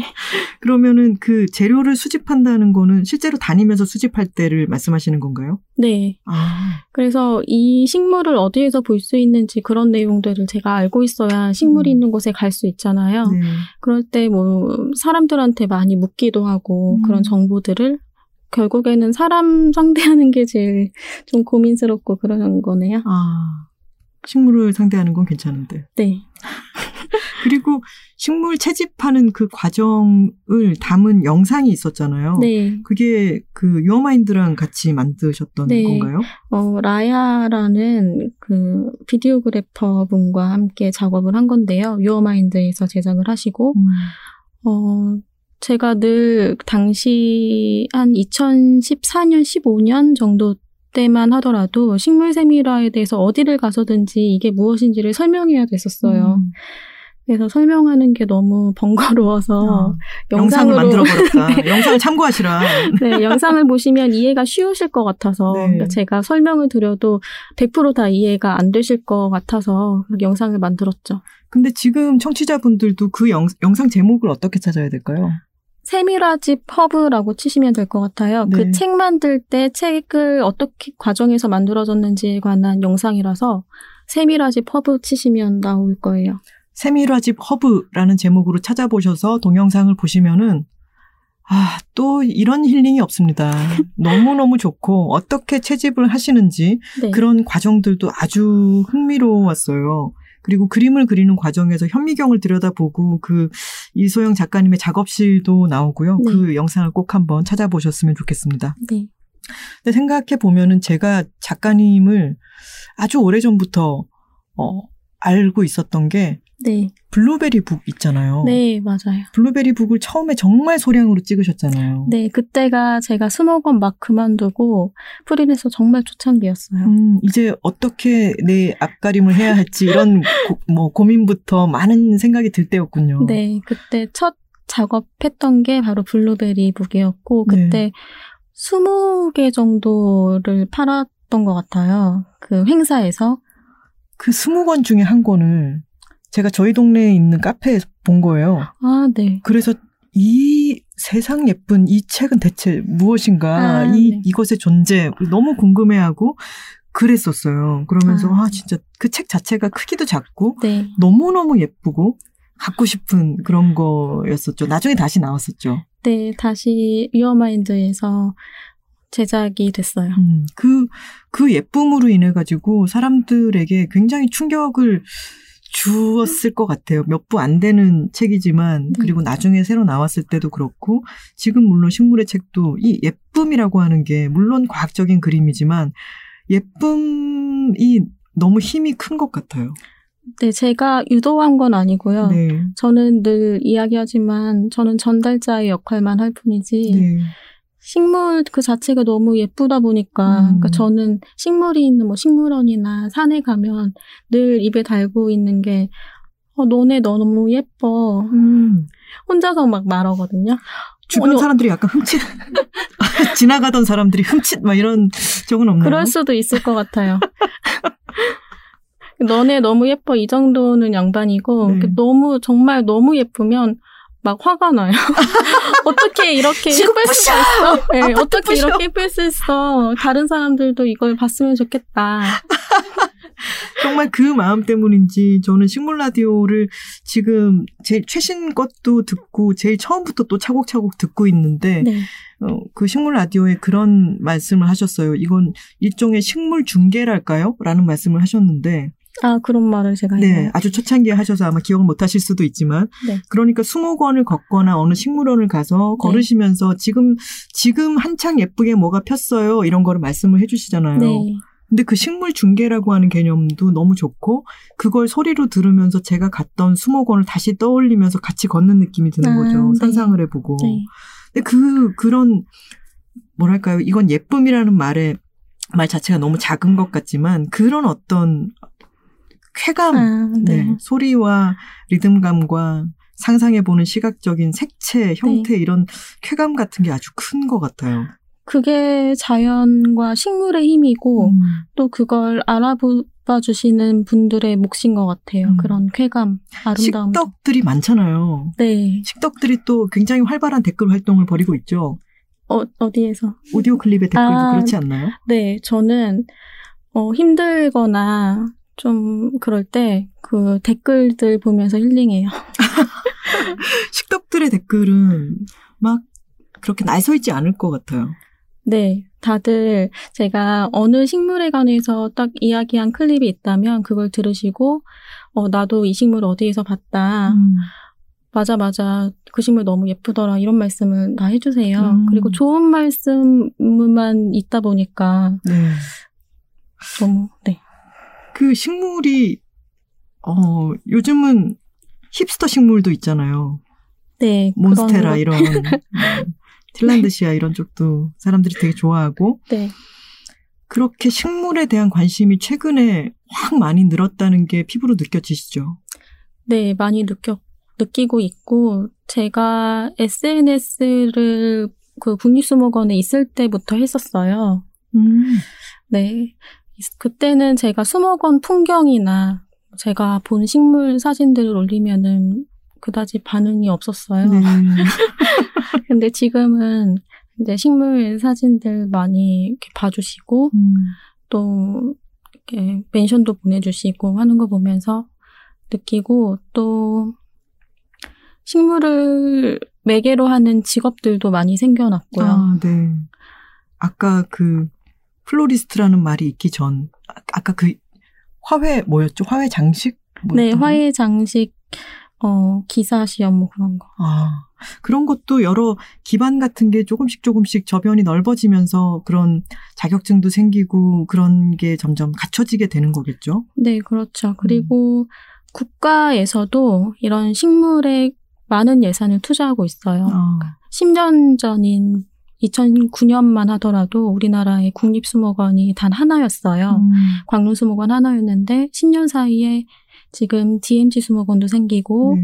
음, 백두대간 수목원, 음. 뭐 세종 수목원 제주도에도 생기고 새만금도 생기고 음, 다양한 수목원이 생긴다는 건 식물 연구에 그만큼 국가에서 투자를 한다는 것이고 음, 또 그 식물의 소중함을 알고 있다는 거죠. 음. 그리고 그걸 매개로 해서 우리가 식물을 문화를 향유를 하는 거고요. 저는 이 식물 문화라고 하는 것이 너무너무 정서적으로든 또 때로 경제적으로든 너무 많은 것들을 우리에게 주는데, 네. 어, 저의 경우는 운이 좋았던 게 옛날에 제가 대학교 때던가 아니면 졸업하고 얼마 안 지났을 때 누군가가 교양이란 네. 100가지 나무 이름을 알고 100가지 꽃 이름을 아는 게 교양이다라고 얘기를 해줬는데 아, 네. 저는 그 말이 너무 좋았고 네. 그 뒤로 이제 식물들을 보면서 이름을 좀 알려고 많이 노력을 음. 했었고 이게 진짜 내가 무슨 무슨 영화나 무슨 작가에 대해서 알고 이런 것보다 네. 더큰 어, 교양인 것 같은 음. 생각이 든 거예요. 그래서 저는 식물 이름을 많이 알려고 좀 노력을 한 편인데, 그래서인지 지금 어디 뭐 놀러 가거나 하면은 이건 네. 무슨 나무야 몇, 몇 아, 마디만 해도 사람들이 나무 이름에 대해서 너무 관심이 네. 없기 네. 때문에 저 혼자만 알고 있고 이런 시기였는데 네. 요즘은 식물에 대한 관심도 많아지고 맞아요. 서로 간에 어떤 얘기를 하면 또 많이 기억하려고 하고 예전에는 제가 이 나무는 무슨 나무야 해도 다들 네. 귀등으로도 안 들었거든요. 근데 요즘은 서로 간에 알려고 하고 네. 어, 더 많이 들여다보려고 하는 게 생기는 게 저한테 그 100가지 나무 이름과 100가지 꽃 이름이라고 음. 하는 말이 네. 저한테 들어오면서 관심이 생긴 것처럼 더 관심이 많이 늘어날 것 같습니다. 네, 그게 또 식물 문화가 발달한 나라와의 차이기도 한 것 같아요. 음, 영국 같은. 네, 일본 영국이나 같은. 일본, 음. 독일 이런 나라의 경우에는 어, 공통점이 과거 정치적 강대국이었잖아요. 네.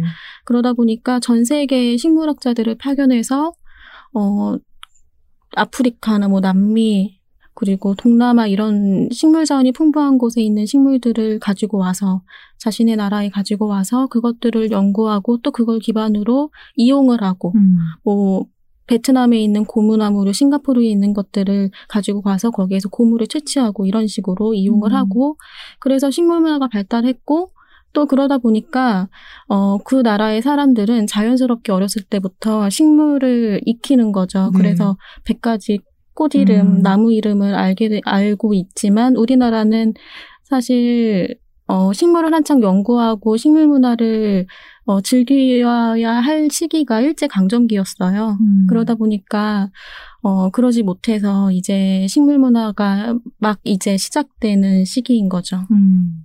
저는 거기에 이 식물의 책이 아주 큰 역할을 할 거라고 생각합니다. 청취자분들도 식물의 책을 보시게 되면은 본인이 어, 어렴풋하게 알고 있던 나무부터 찾아보는 걸로 시작을 하셔가지고, 우리 주위에서 쉽게 볼 수 있는 뭐 가로수부터 시작해서 그런 풀들, 과일들, 이런 이야기들이 있으니까 조금씩 조금씩 찾아보면서 관심을 넓히시면은 앞으로 평생 갈 어떤 교양의 주제가 시작되는 것이다. 이렇게 말씀을 드리고 싶습니다. 그럼 이제 마지막 질문을 드려야 될 시간이 벌써 됐어요. 음, 이런 도감은 꼭 한번 만들어 보고 싶다 하고 생각하시는 게 있나요? 아까 그런 말씀 하셨잖아요. 어떤 식물 세밀화가는 작업의 어떤 포부랄까 이런 게 내가 이 식물은 한번 평생 그려보고 싶다. 뭐 또는 살면서 내가 몇 종의 뭐를 네, 그리겠다. 이런 식이라고 말씀을 하셨는데 네. 만약에 도감을 딱 한 권만 만들 수 있어요. 네.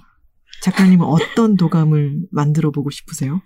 어, 그거. 물론 나중에 바뀌어도 돼요. 네, 제가 늘 생각하고 있는 거긴 해요. 아, 뭔가요? 지금 꼭 필요한 도감, 제가 아니더라도 누군가는 어, 기록을 해야 되는 식물이 무궁화인 것 같아요. 음, 무궁화가 우리나라 국화잖아요. 네. 근데 이게 우리나라 자생식물이 아니에요. 중국 네. 원산의 식물이다 보니까 어, 무궁화를 우리나라에서 사람들이 좋아하도록 어, 품종 개량을 많이 했어요. 음. 그래서 우리나라에서 만들어진 품종이 한 200종 정도가 되는데 아, 그런가요? 네, 네. 그런데 사람들은 이렇게 다양한지를 모르잖아요. 음. 뭐 무궁화 꽃다발을 서로 선물하는 일도 없고. 네. 광복절 정도면 그리고 광복절 무렵에 또 꽃이 핀다면서요? 네, 무궁화가. 맞아요. 네. 그것도 신기한 것 같아요. 음. 그리고 또 뭐 집에서 무궁화를 나무를 관엽식물처럼 키우시는 분들도 없고요. 음. 뭐 병해충이 많다는 이야기도 있고 하지만 그것도 다 우리의 오해기는 하지만 음. 어쨌든 이 무궁화 다양한 종들을 그려내는 게 지금 식물 세밀화가의 역할이 아닌가 음. 싶어요. 누군가는 꼭 해야 되는 것 같아요. 그래서 평생 동안 음. 그 사실 이게 국화니까 사랑하여라가 아니라 이 무궁화의 다양한 매력을 보여주면 사람들이 점점 애정을 갖게 되는 거잖아요. 네 그렇죠. 근데 제가 작년인가 제 포토그래퍼 친구가 네. 무궁화 말린 거를 찍어 놓은 사진을 아 봤는데 표본인가요? 아니요 그냥, 그냥 자연스럽게 건조- 아, 네. 아, 건조된 네. 거였어요. 근데 색깔이 너무 예쁜 거예요. 아. 형태감도 그렇고 어떤 색이었어요? 보라색 아. 계열이었어요. 보라색과 흰색 계열이었어요. 아, 네. 그 무궁화도 우리는 무궁화 했을 때 딱 떠오르는 색깔이 각자 다르거든요. 네. 이것도 우리나라 국화로서의 문제점이라고 이야기를 음. 많이 해요. 그런데 무궁화도 이렇게 색깔이 다양한데, 어, 그런 다양한 색깔뿐만 아니라 어떤 거는 겹잎이기도 하고 혼잎이기도 하고, 음. 뭐 그런 다양한 것들을 우리가 좀 아는 거 되게 중요한 것 같아요. 음, 그리고 맞습니다. 이들이 우리나라에 탄생한 이상 누군가는 존재를 좀 알아줬으면 좋겠어요. 음, 사실 존재는 다 알고 있는데 사실 호감이 그렇게 많이 생기지 않는 우리나라의 관적인 것에 대한 네. 위압감 뭐 여러 가지 반발심 같은 것 때문에 무궁화가 친숙하긴 하지만 관에서 일괄적으로 심은 그런 데서 많이 보, 보니까 더 씌워진 게 많이 있는 것 같은데 네. 사실은 그 200종 중에 정말 다양한 아름다움들이 또 있으니까 네. 그거 그런 작업이 있다면 참 좋겠네요. 네. 저는 그러니까 무궁화가 중국에서 그냥 산 속에 살았다면 우리 산에서 가다가 무궁화 보면 되게 예쁘다고 느낄 거예요. 네. 그런데 굳이 다른 나라의 도시에 와서 음. 이렇게 사람들한테 어, 이쁨을 받지 못하는 것 음. 너무 은행나무처럼 안타깝다고 생각을 해서 음. 네. 이거는 또 다른 질문인데요. 마지막 질문이라고 해놓고 또, 어, 저는 느티나무를 되게 좋아하는데, 네. 그래서 책을 받았을 때 제일 처음 찾아본 게 느티나무였어요. 아, 네. 저희 망원동에서 상암까지도 쫙 느티나무가 심어져 있고, 아, 그 길을. 네, 다닐 때마다 좋은데, 작가님이 생각하실 때 가장 좋아하는 가로수, 아 가로수요? 네, 가로수 중에 가장 좋아하는, 가로수로서 참 좋다라고 생각하시는 나무가 혹시 있으신가요? 저는 은행나무 되게 좋아하거든요. 음. 그런데 다들 안 좋아하시니까. 아니에요, 아니에요. 은행나무 다들 얼마나 좋아하는데요. 그리고 4월에 은행나무 새 잎이 나오기 네. 시작하면 그 미니어처 은행잎이 네. 너무 귀엽잖아요. 색깔도 맞아요, 그렇고 맞아요. 막 야! 이렇게 나오는 네, 것 네, 같은 그 네. 느낌. 저 그거 보는 거 정말 너무 좋아요. 그리고 사실 모든 사람들을 만족시킬 만한 가로수는 차라리 안 심는 게 나을 것 같아요. 아. 다들 너무 불평불만이 많았어요. 그래서 조경하는 사람들이 보통 가장 많이 심는 게 이제 회양목이나 음. 도시 안에 심는 나무들 중에서 뭐 사철나무 이런 음. 종류가 튼튼하거든요. 네. 그리고 공해에도 강하고 음. 뭔가 모든 사람들을 만족시킬 나무가 존재할까? 맞아요. 진짜 이게 무슨 콘크리트나 뭐 이런 재질을 만드는 것도 아니고 나무를 우리가 이용하는 건데 네, 심지어는 간판을 가린다고 해서 제가 뭐 개수나무도 좋아하지만 이게 도시에 오면 누군가의 뭐 시야를 가린다던가 뭐 간판을 가리고 어, 높이 사는 아파트에 사는 분들의 어떤 풍경을 뭐 해친다, 음. 뭐 어디가 안 보인다, 뭐 이런 식으로 하실까봐. 음, 그 작가님네 동네에 보면 오래된 나무를 보존하기 위해서 길이 구벅구벅 이렇게 네. 나 있다고 하셨는데 그런 그런 마음을 이제 도시 풍경으로 그런 걸 보게 된다면 또 생각이 많이 달라지겠죠. 그렇죠. 네. 인간이 사는 곳에 식물을 들이는 게 아니라 음, 우리가 사는 곳은 원래 식물이 있던 자리에 콘크리트를 네. 깔- 깔고 어, 건물을 지은 곳에 우리가 들어온 거다라고 음. 생각해 주시면 좀 더 식물을 이해할 수 있지 않을까. 맞아요. 그리고 덜 식물을 좋아하지. 네, 그렇죠. 진짜 마지막 질문을 드리겠습니다. 어, 식물 세밀 화가로서 바람이 있다면 어떤 게 있는지 궁금합니다. 어, 식물의 책 그 서문에도 썼는데요. 네. 식물을 좀 더 이해하고 좋아해 주셨으면 그러니까 어, 이 식, 그러기 위해서는 이 식물을 좀 더 자세히 그리고 가까이에서 들여봐 봐 주셨으면 좋겠어요. 아주 자연스럽고도 어, 기분 좋은 대답이었습니다. 오늘 대화를 나누면서도요. 이게 저는 그런 그런 게 있는데 어 말을 천천히 하고 빨리 하고의 문제가 아니라 네. 그분의 여러 흐름이 어떤 조급함이 있는 분이 있을 때는 저도 좀 되게 조급해지는 그런 게 있거든요. 네. 근데 오늘 저는 작가님이랑 얘기를 나누면서 너무 마음이 편안하고 좋았고요. 너무 그거는 늘어나 늘어지지 않았나요? 아니 좀 너무 좋았는데 어, 그 어떤 식물성 기운을 많이 품고 계신 분이라서 그런 게 아닌가라는 생각을 합니다. 아, 저 너무 좋아요. 식물성 기운, 식물을 닮았다는 아. 뭐 이야기나 그런 거 들을 때마다 제일 좋아요. 아, 그러게요. 오늘 저희 책이라웃을 들으시는 청취자분들도 어 수목원이나 아니면 숲을 산책한 것처럼 그런 그런 기분 좋은 느낌을 받으셨으면 좋겠네요. 식물 세밀화가 이소영님 어, 오늘 나와주셔서 정말 고맙습니다. 네, 감사합니다. 오늘의 만남은 이렇게 기억될 것 같습니다. 산책형 독서. 너네 너무 예뻐. 그리고 줄넘기 등산. Check it out, check it out, check it out, check it out, check it out, check it out, check it out, check.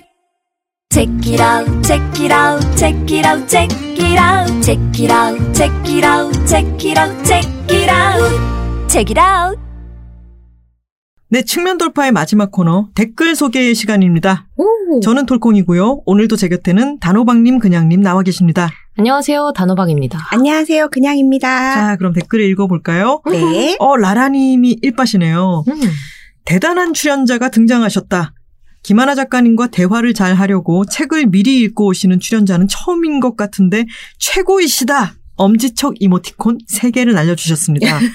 아, 제가 진짜 제일 감동했어요. 어, 감동받으셨군요. 맞아요. 음. 사이사이에 그때도 말씀을 드렸지만 저만 할수 있는 그런 음. 것들이 있어서 지승호 인터뷰어님은 음. 참 대단하시다라는 생각이 들었습니다. 사실 이날 에피소드가 하나 있는데 음. 이 지성호 작가님이 그 말씀을 듣고 저도 너무 감동받아서 단호박님한테 제가 필담으로 "헉, 여태까지 인터뷰하면서 인터뷰 어에 대해 조사해 오는 인터뷰이 만나본 적 없지 않냐고 음. 근데 단호박님이 또 너무나 단호하게 우린 안 유명하잖아요. 뭐라고요? 뭐라고? 우리는 아니, 안 유명하잖아요. 저희 정보가 없으니까 대부분의 인터뷰 이들에게는 그래서 그런 얘기를 아, 하려고 뭐 했죠. 빠르게 수긍했다는. 아, 두 분이 네. 인터뷰를 하실 때 네. 아, 그렇구나. 난좀 뭐. 머글이었지. 이렇게 연결이 된다는. 궁금하시면 내일 방송 들으시면 돼요. 네, 술빵이님께서 책이라우 지승호 작가님 편 들었다. 인터뷰인데도 김하나 인터뷰어에 대해서 막 조사하고 인용하며 대답하고 계시네. 흐흐흐. 듣는 팬인 나도 웃음 짓게 만드는 부분이면서 많이 배웠다. 나도 꼭 작가님들 만날 때 인용문 하나씩 가슴에 담아갈 테야. 근데 이게 말이 쉽지 정성이 있어야겠지. 음. 라고 남겨주셨습니다. 정말 정성이죠, 이거는. 네. 아유, 이분은 직업인이시니까요. 음. 네. 저도 만약에 지금 이런 얘기가 막 있어서 다음에 초대받은 작가님들이 막 약간 부담 갖거나 이러면 너무, 너무 저도 음. 아, 부담스럽거든요. 네. 음. 그러실 필요는 없습니다. 네. 대답만 잘 해주시면 엑시또원님께서 지승호 작가님 책이라고 듣다 보니 인터뷰라는 것이 인간에 대한 번역이라는 생각이 들었다. 녹취를 그대로 받아 적는 일이라고 쉽게 여긴 적은 없지만 우리가 알지 못하는 외국어를 나름의 방식과 생각으로 풀어내는 것이라 느껴지자 그 작업이 더 의미 있게 다가왔다. 하나 작가님에 대한 글과 조사를 해오신 것은 팬인 나에게도 감동이었다. 친한 사이에도 무심결에 뱉은 이야기를 기억만 해주면 가슴이 몰랑해지는데 처음 만나는 인터뷰이가 자신의 인터뷰어에 대해 준비해 온다는 것은 감탄할 만한 부분이었다. 음, 정말 다들 그래요. 이 부분에 대해서 많이 네, 인상 감탄을 하시고 깊으셨다고. 인상이 깊으셨던 네. 것 같아요. 그리고 또 팬들은 그런 마음이 있거든요. 내 아이돌이 토크쇼 나갔는데 그 토크쇼 진행자가 내 아이돌의 막 아주 사소한 일까지 알아주면 되게 기쁘잖아요. 왜 사람을 당황시키세요? 톨콩님 팬들도 얼마나 기쁘셨겠어요. 어, 우리 언니를 이렇게. 자, 반짝님께서 지승호 작가님 스타벅스 다이어리 선물 드리고 싶네요. 유. 16잔 드시지 말고 frequency랑 다이어리 쿠폰이랑 맞트레이드를 흐흐흐흐 하셨습니다. 무슨 말씀이죠? frequency랑 다이어리 쿠폰이 달라요? frequency가 뭐예요, 근데? frequency가 다이어리 받기 위한 그거 아닌가요? 그러니까요. 우리 아무도 몰라. 저희가 다이어리를 모으는 사람이 아니라서. 아, 그러니까 이것을 네. 수집해가지고. 네네. 아니, 모르겠습니다. 아마 그냥 넘어갈까요? 예, 뭔가를 갖고 계신데 지승호 작가님한테 그걸 드리고 싶다는 내용인 것 같아서 지승호 작가님 만약에 듣고 계시다면 네, 저희가 연결해 드릴게요. 아니면 뜨문뜨문 찍혀 있는 거를 모아가지고 하시라는 그런 거 아닐까요? 연말연시 지승호 작가님 돕기. 쿠폰. 갑자기 막 다이어리 한 15권 받으시는 거 아니에요? 네, 모르페우스님께서 책이라웃에서 박정섭 그림책 작가님이 수많은 알바를 하면서 거절을 많이 당해봤기 때문에 출판사에 원고를 들고 가는 게 어렵지 않았다고 하신 점. 그리고 지승호 작가님이 귀하게만 잘하지 않았기 때문에 다른 사람에게 조명을 비춰주는 역할을 잘 할 수 있었다고 하신 것이 마음에 남는다. 주인공이 되지 않으면 못 견디는 인간을 한 번이라도 겪어봤으면 그게 얼마나 피곤한 일인가 생각해보게 될 텐데 아이 하나 기르면서 그렇게 하지 않기가 더 힘들다. 우리의 바람과는 별개로 조명을 받으며 사는 사람은 극소수인데 내가 아이를 너무 취약한 존재로 키우고 있는 건 아닐까 하고 음. 깊은 생각을 남겨주셨네요. 오, 그러네요, 진짜. 네. 이런, 이런 생각은 못 해봤는데. 음. 음. 북유럽 교육이 약간 이런 식이라고 하더라고요. 아, 음. 네. 어. 너, 너는 특별한 사람이 아니다라고 오히려 네. 가르치는 게 아. 많대요. 근데 그래야 될 것 같아요. 왜냐면 저도 어른 되고 나서 그런 생각 많이 했거든요. 어른들이 어렸을 때 나한테 아 노력만 하면 너 뭐든지 다 할 수 있어라고 말하지 않았더라면 좋았을 텐데라는 생각했거든요. 음. 왜냐면 노력해도 안 된다는 걸 알았을 때 상실감이 너무 크잖아요. 근데 음. 그 상실감 느낄 필요가 없는데 그게 음. 자연스러운 건데도 필요 없는 상실감을 느껴버리니까 음. 너 노력만 하면 뭐든지 다 할 수 있어라고 말해주는 게 꼭 좋은 건 아니라는 생각이 들었거든요. 음. 이렇게 다양한 감상을 일으킨 어, 지승호 작가님과의 인터뷰 편이었습니다. 우리 이제 오늘이 오늘이 12일이죠. 일이. 네, 그렇습니다. 20일에 우리 목고지가 있습니다. 목고지를 일주일 정도 앞두고 있네요. 아주 당첨되신 분들이 음, 럭키하시다. 음, 모두 축하드리고 두 분은 준비를 잘 하고 계신가요? 어, 이제 할 겁니다.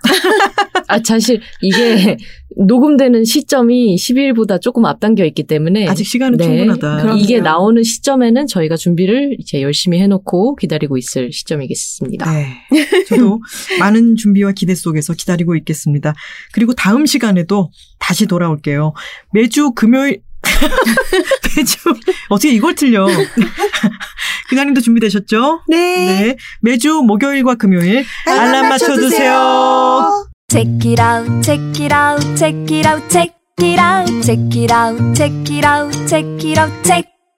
Check it out, check it out, check it out, check it out, check it out, check it out, check it out, check it out, check it out.